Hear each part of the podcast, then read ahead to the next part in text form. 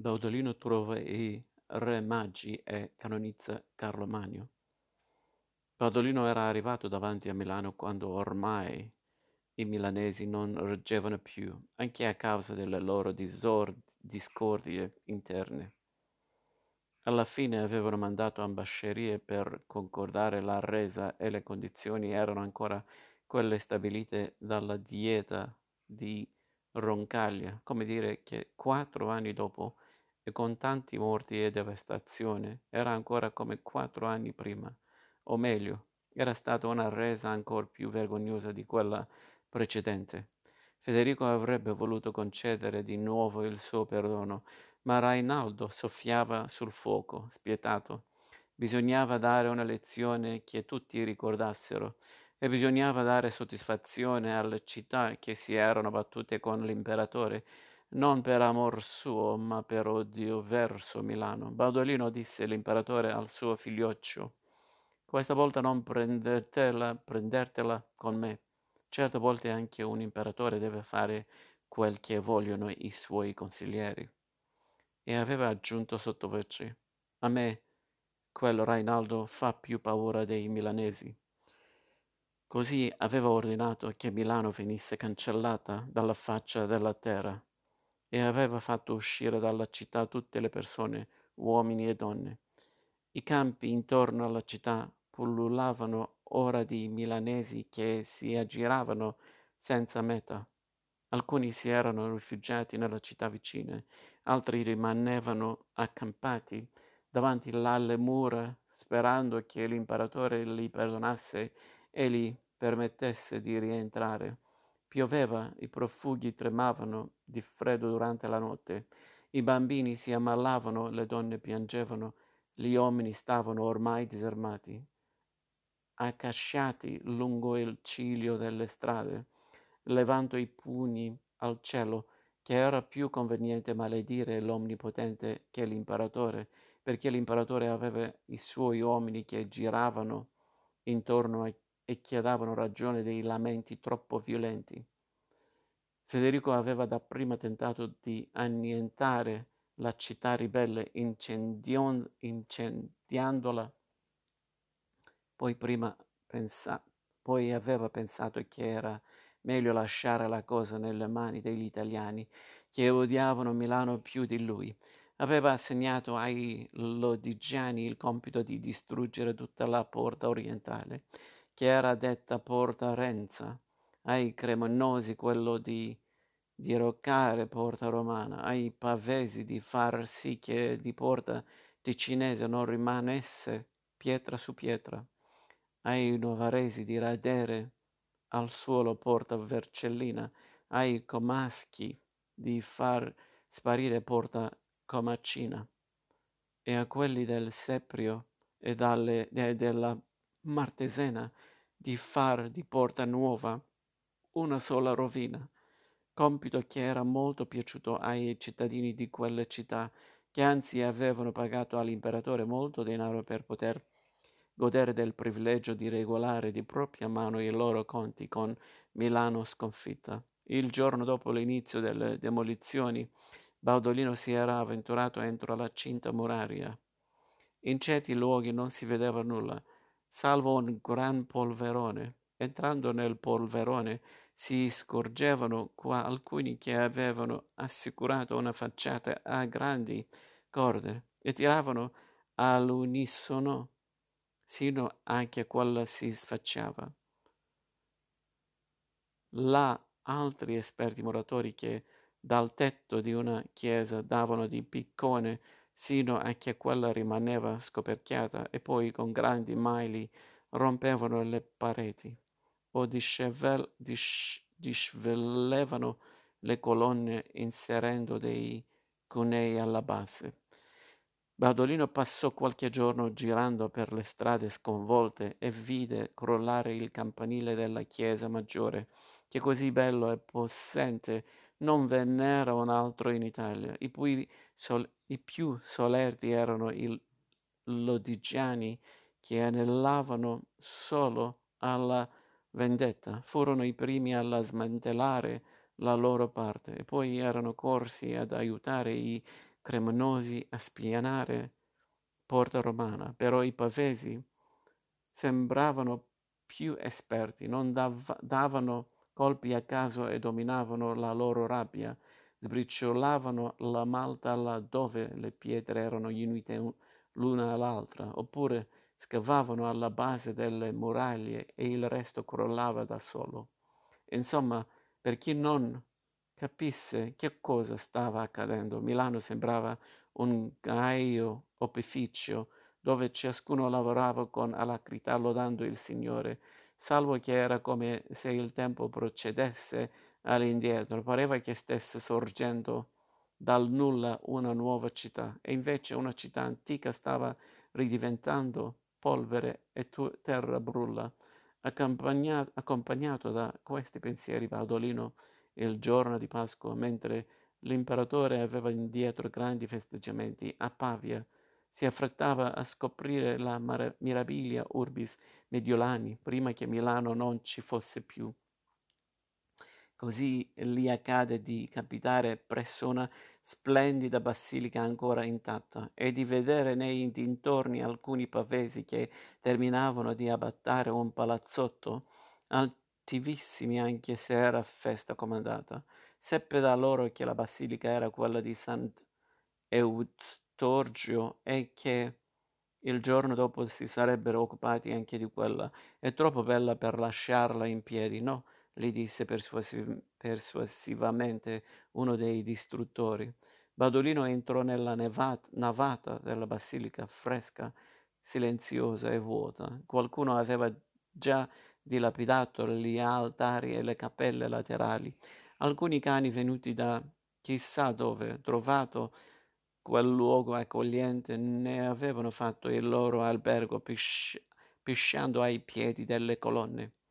Accanto all'altar maggiore si aggirava lamentosa una mucca.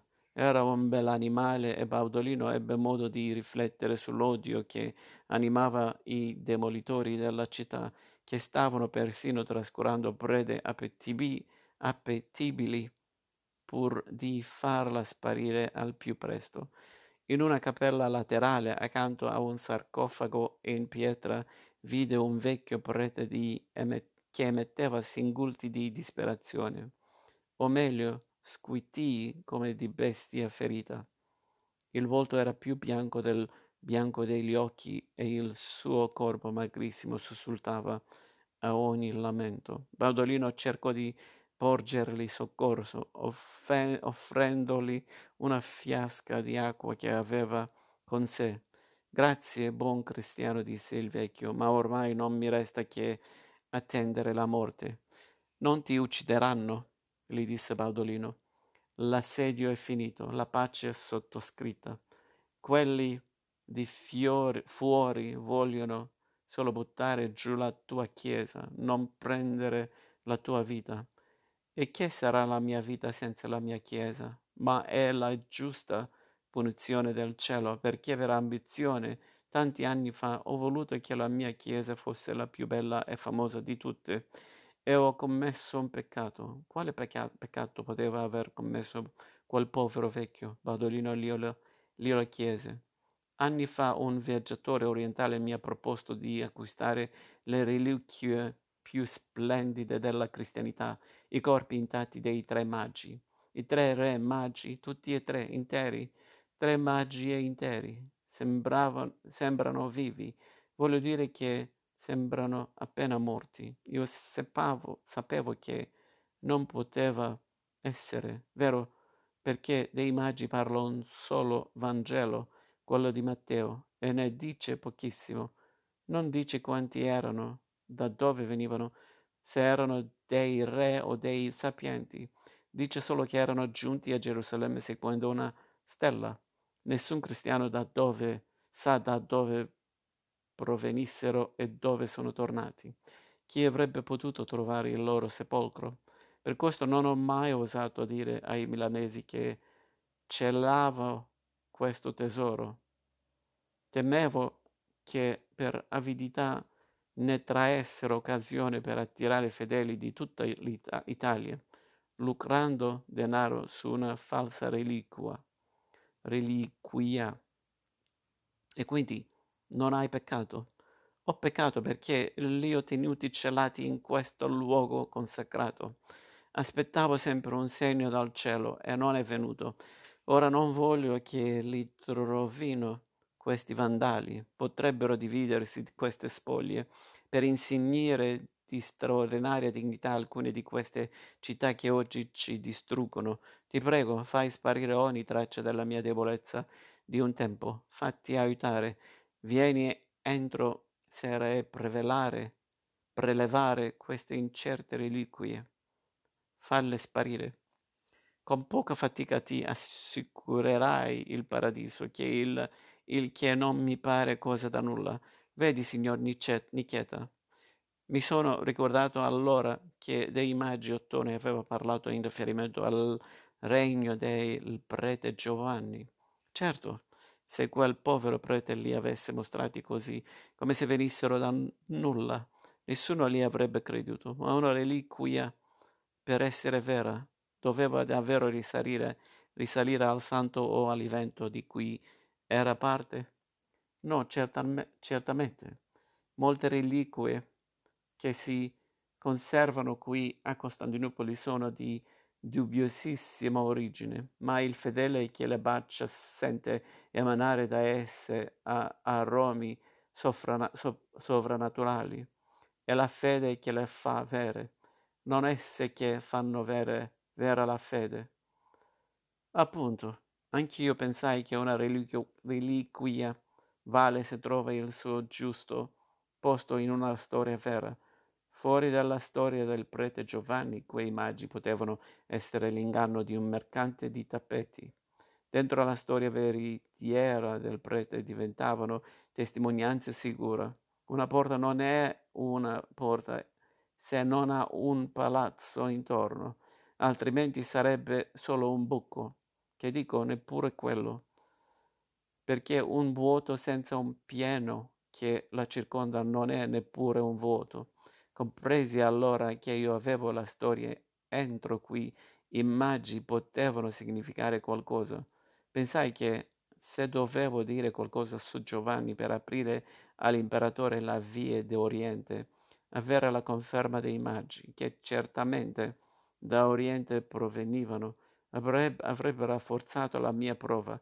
Questi poveri tre re dominav- domiv- dormivano nel loro sarcofago e lasciavano che Pavesi e Lodi- Lodigiani facessero a pezzi la città che li ospitava senza saperlo. Non le dovevano nulla, ci stavano di passaggio, come in una locanda, in attesa di andare altrove. In fondo erano per natura dei giramondo, non si erano mossi da chissà dove per seguire una stella. Toccava a me dare a quei tre corpi la nuova Betlemme. Badolino sapeva che una buona reliquia poteva cambiare il destino di una città.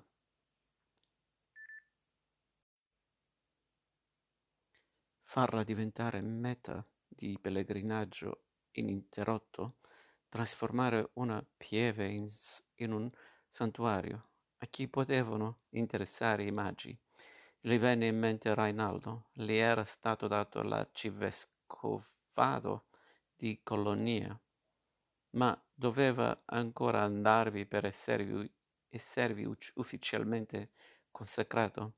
Entrare nella propria cattedrale portandosi dietro i magi sarebbe stato un gran colpo.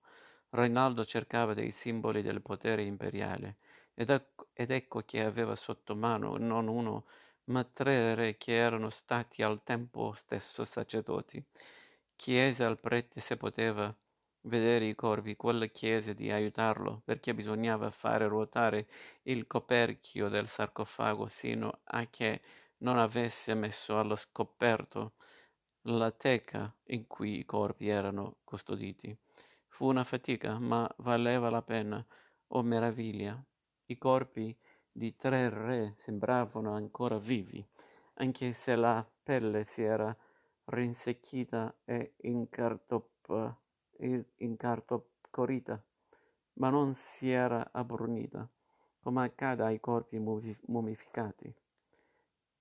Due dei tre magi Avevano ancora un volto quasi latteo, con uno con un gran barba bianca che scendeva sino al petto ancora integra, anche se indurita, che sembrava zucchero filato, l'altro imberbe.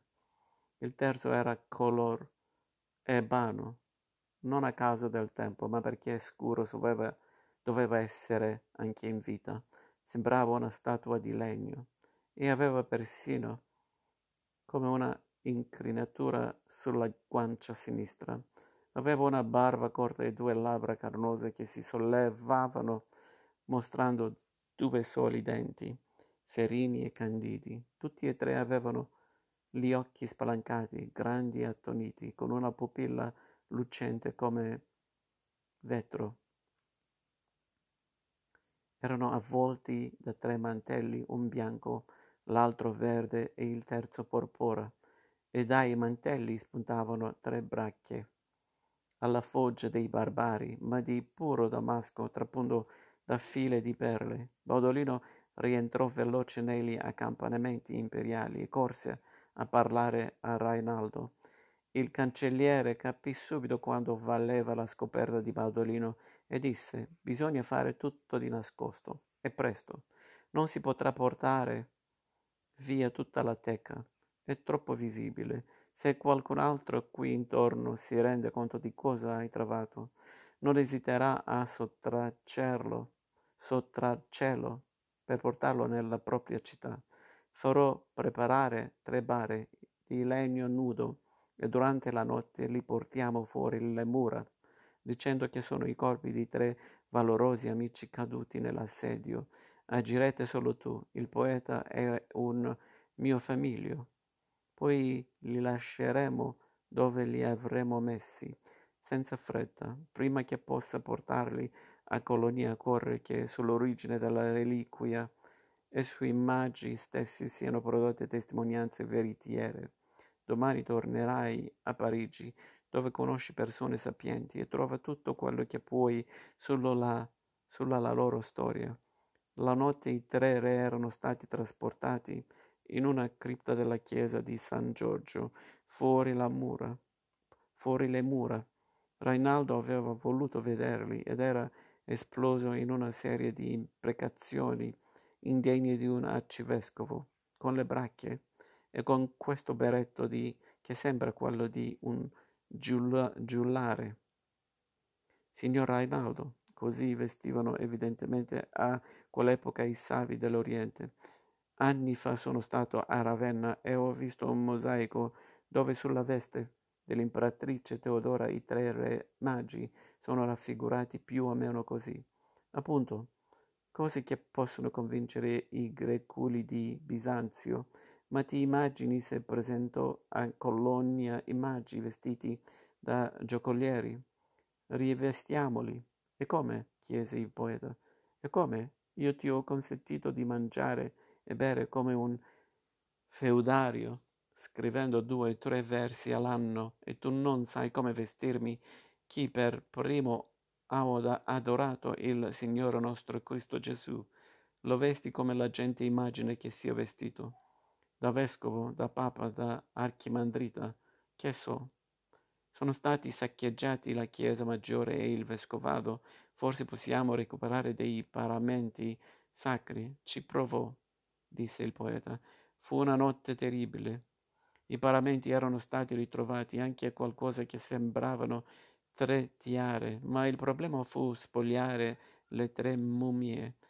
Se i volti erano ancora come vivi, i corpi, tranne le mani, del tutto essiccate, erano ridotti a una intelaiatura di vimini e di paglia che si sfaldava a ogni tentativo di togliere le vesti. Non importa, diceva Rainaldo, tanto una volta a Colonia nessuno apre più la teca. Inserite dei paletti, qualche cosa che li tenga dritti. Come si fa con gli spaventapasseri? Con rispetto, mi raccomando. Gesù Signore, si lamentava il poeta, neppure da ubriaco fradicio ha o mai immaginato che avrei potuto infilare i re magi dal, di dietro. Stai zitto e vestiti, diceva Vadolino. Stiamo operando per la gloria dell'impero. Il poeta emetteva orribili bestemmie e i magi sembrarono ormai cardinali di Santa Romana Chiesa. E il giorno dopo Baudolino si era messo in viaggio a Parigi Abdul, che sulle cose di Oriente sapeva molto. Lo aveva messo in contatto con un canonico di San Vittore che ne sapeva più di lui. I magi, eh, diceva, la tradizione li nomina di continuo e molti padri ce ne hanno parlato, ma tre dei Vangeli ne tacciono e le citazioni di Isaia e da altri profeti dicono e no, non dicono. Qualcuno le ha lette come parlassero dei magi, ma potevano parlare anche d'altro. Chi erano? Come si chiamavano davvero? Qualcuno dice Hormizd di Seleucia, re di Persia, Jasdegard, re di Saba e Peros, re di Seba, altri Or, Basanter, Carundas. Ma secondo altri autori credibilissimi si chiamavano Melcon, Caspare e Baltasar, oppure Melco, Caspare e Fadizarda, o ancora Magalath, Galgalath e Seracin, o forse Apellius, Amerus e Damascus. Apellius e Damascus sono bellissimi, evocano terre lontane, diceva Abdul guardando chissà dove. E perché Carundas no? gli ribatteva Baudolino. Non dobbiamo trovare tre nomi che piacciono a te, ma tre nomi veri? Il canonico continuava. Io prenderei per Pithisarea, Melichior e Gataspa, il primo re di Godolia e Saba, il secondo re di Nubia e Arabia, il terzo re di Tarsis e dell'isola Egriseola. Si conoscevano tra loro prima di intraprendere il viaggio? No, si sono incontrati a Gerusalemme e miracolosamente si sono riconosciuti, ma altri dicono che erano dei sapienti che vivevano sul monte Vittoriale a Monte Vaus, dal culmine del quale scrutavano i segni del cielo, e al monte Vittoriale sono tornati dopo la visita a Gesù. E più tardi si sono inutili all'Apostolo Tommaso per evangelizzare le Indie, salvo che non erano tre ma dodici dodici re magi, non è troppo? Lo dice anche Giovanni Crisostomo. Secondo altri si sarebbero chiamati Svenend, Remand, Arst, Arst, Zrund, Ard, Arsest, Astbenst, Mistk, Ashton, Nunsk e Monask. Però bisogna essere prudenti, perché Origene dice che erano tre come i figli di Noè e tre come le Indie da cui provenivano. I magi saranno stati anche dodici, osservò Baldolino, ma a Milano se ne erano trovati tre ed è su tre che si doveva costruire una storia accettabile. Diciamo che si chiamavano Baldassarre, Melchiorre e Gaspare, che mi paiono nomi più facili da pronunciare di quei mirabili starnuti che poc'anzi il nostro venerabile maestro ha emesso. Il problema è come sono arrivati a Milano. Non mi pare un problema, disse il canonico, visto che ci sono arrivati. Io sono convinto che la loro tomba è stata rinvenuta sul monte Vittoriale dalla regina Elena, madre di Costantino, una donna che ha saputo ritrovare la vera croce sarà stata anche capace di ritrovare i veri magi ed Elena ha portato i corpi a Costantinopoli in Santa Sofia.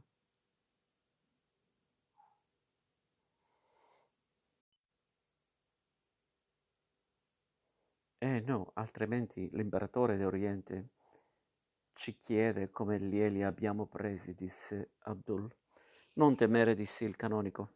Se era nella basilica di Sant'Eustorgio, certamente la, le aveva portate là quel santuomo, che era partito di Bisanzio per occupare la cattedra vescovile a Milano ai tempi del Basileo Maurizio, e molto tempo prima che da noi vivesse Carlo Magno, Eustorgio non poteva aver rubato i magi e quindi li aveva, li aveva ricevuti in dono dal Basileo dell'imperatore di Oriente. Con una storia così ben costruita, Badolino era tornato a fine anno da Rainaldo e gli aveva anche ricordato che, secondo Ottone, i magi dovevano essere gli antenati del prete Giovanni, che avevano investito della loro dignità e funzione Da qui il potere del prete Giovanni su tutte e tre le Indie, o almeno su una di quelle. Rainaldo aveva del tutto scordato quelle parole di Ottone, ma al sentire menzionare un prete che governava un impero, ancora una volta un re con funzioni sacerdotali, papa e monarca al tempo stesso, e ormai convinto di aver messo in difficoltà Alessandro III, re e sacerdoti i magi, re e sacerdote Giovanni, quale mirabile figura, allegoria, vaticino, vaticinio, profezia, anticipazione di quella dignità imperiale che egli stava passo per passo cucendo addosso a Federico. Baldolino disse subito, dei magi adesso mi occupo io, tu devi pensare al prete Giovanni. Alquanto mi racconti, per ora abbiamo solo delle voci e non bastano. Ci vuole un documento che attesti la sua esistenza, che dica chi è, dove sta, come vive e dove lo trovo. Se non lo trovi, lo fai. L'imperatore ti ha fatto studiare ed, ed è il momento di far fruttare i tuoi talenti e di meritarti l'investitura di cavaliere non appena avrai terminato questi tuoi stu- studi, che secondo me sono durati anche troppo. Hai capito, signor Nicheta? disse Baldolino. Ormai il prete Giovanni era diventato per, un, per me un dovere, non un gioco. Non dovevo più cercarlo in memoria di Ottone, ma per ottemperare a un ordine di Rainaldo. Come diceva mio padre Gaglia- Gagliaido, sono sempre stato un bastian contrario. A obbligarmi a far qualcosa mi scappa subito la voglia. Ubbidii a Rainaldo e tornai subito a Parigi, ma per non dover incontrare l'imperatrice. Abdul aveva ricominciato a comporre canzoni e mi avvidi che il vaso del miele verde era ormai vuoto a metà. Gli riparlavo dell'impresa dei magi e lui intonava sul suo strumento. Nessuno si stupisca se io, sai, amo quella che mai non mi vedrà. Di un altro amore il cuore mio non sa, se non di quello che non vide mai, né d'altra gioia rider mi farai, e non so quale ben me ne verrà. Ah, ah, ah, ah. Rinunciai a discutere con lui dei miei progetti e per quanto riguarda, riguardava il prete. Per un anno circa non feci più nulla. E i re magi. Reinaldo ha poi condotto le reliquie a Calon- Colonia due anni dopo, ma è stato generoso perché tempo addietro era stato prevosto nella cattedrale di Hildesheim e prima di chiudere le spoglie dei re nella teca di Colonia ha tagliato a ciascuno un dito e lo ha inviato il dono alla sua vecchia chiesa. Però il, in quello stesso periodo Reinaldo aveva dovuto risolvere altri, problem- altri problemi, e non da poco, proprio due mesi prima che potesse celebrare il suo trionfo a Colonia, moriva l'antipapa Vittore. Così tutti avevano tirato un sospiro di sollievo, così le cose andavano a posto da sole e magari Federico si rappacificava con Alessandro. Rainaldo però su quello schisma ci viveva, capisci? Signor Nicheta, con due papi lui contava di più che non ho che con un solo papa. Così si è inventato un nuovo antipapa, Pasquale III, organizzando una parodia di conclave con quattro ecclesiastici raccolti quasi per strada. Federico non era convinto, mi diceva. È ritornato da lui. Badolino aveva sospirato. Sì, per pochi giorni. Sempre in quell'anno l'imperatrice aveva dato un figlio a Federico. Che cosa hai provato? Ho capito che dovevo, dovevo definitivamente dimenticarla. Ho digiunato per sette giorni, bevendo solo acqua, perché avevo letto da qualche parte che purifica lo spirito e procura alla fine delle visioni. È vero? È verissimo. Ma nelle visioni c'era lei, ancora ho deciso.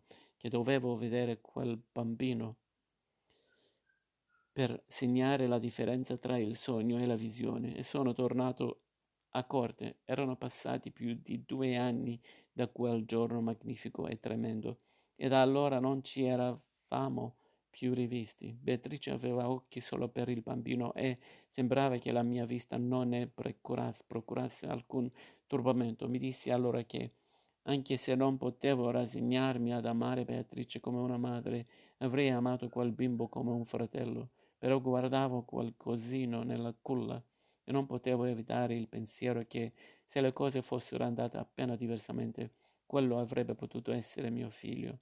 In ogni caso rischiavo sempre di sentirmi un incestuoso. Federico nel frattempo era agitato da ben altri problemi. Diceva a Rainaldo che un mezzo papa che garantiva pochissimo i suoi diritti, che i re magi andavano benissimo, ma non bastavano, perché avere trovato i magi non significava necessariamente discendere da loro. Il Papa beato, il Papa beato lui, poteva far risalire le sue origini a Pietro. E Pietro era stato disegnato da Gesù stesso, ma il sacro e romano imperatore che faceva, faceva risalire le sue origini a Cesare, Cesare che era pur sempre un pagano. Badolino aveva allora tirato fuori la prima idea che gli era venuta in mente, che cioè Federica, Federico poteva far risalire la sua dignità a Carlo Magno, ma Carlo Magno è stato un, un, unto dal Papa. Siamo sempre lì. Aveva replicato Federico. A meno che tu non lo fai fare santo, aveva detto Badolino. Federico gli aveva ingiunto di riflettere prima di dire sciocchezze. Non è una sciocchezza, aveva replicato Baudolino, che nel frattempo più che riflettere aveva quasi visto la scena che quell'idea poteva figliare. Ascolta, tu vai ad Aguisgrana, dove giacciono le spoglie di Carlo Magno, le riesumi, le metti in un bel reliquiario al centro della cappella palatina e alla tua presenza, con un corteo di vescovi fedeli, compreso il signor Rainaldo che come arcivescovo di Cologna e anche metropolitana di quella provincia è una bolla del Papa Pasquale che ti legittima. Fai proclamare Santo Carlo Magno, capisci? Tu proclami, proclami santo il fondatore del Sacro Romano Impero, una volta che lui è santo e superiore al Papa e tu, in quanto suo legittimo successore, sei dalla prosapia di un santo, sciolto di qualsiasi autorità, anche quella di chi pretendeva di scomunicarti. Per la barba di Carlo, Carlo Magno, aveva detto Federico, con i peli della barba sua che gli si rizzavano per l'eccitazione. Hai sentito Rainaldo? Come sempre il ragazzo ha ragione. Così era avvenuto, anche se soltanto alla fine dell'anno seguente, perché certe cose prendono tempo a prepararle bene. Micheta osservò che come idea era pazzesca e Baudolino gli rispose che però aveva funzionato e guardava Nicheta con orgoglio. È naturale, pensò Nicheta, la tua vanità è smisurata. Hai persino fatto Santo Carlo Magno. Da Baudolino ci si poteva attendere di tutto. E dopo chiese, mentre Federico e Rainaldo si apprestavano a canonizzare Carlo Magno, io a poco a poco mi rendevo conto che non bastavano né lui né i magi. Quelli se ne stavano tutti e quattro in paradiso, certamente i magi e speriamo anche Carlo Magno. Altrimenti ad Aguisgrana si combinava un bel imbroglio, ma ci voleva qualcosa che fosse ancora qui su questa terra e dove l'imperatore potesse dire io qui sono. E questo scan, san, sancisce il mio diritto. L'unica cosa che l'imperatore poteva trovare su questa terra era il regno del prete Giovanni.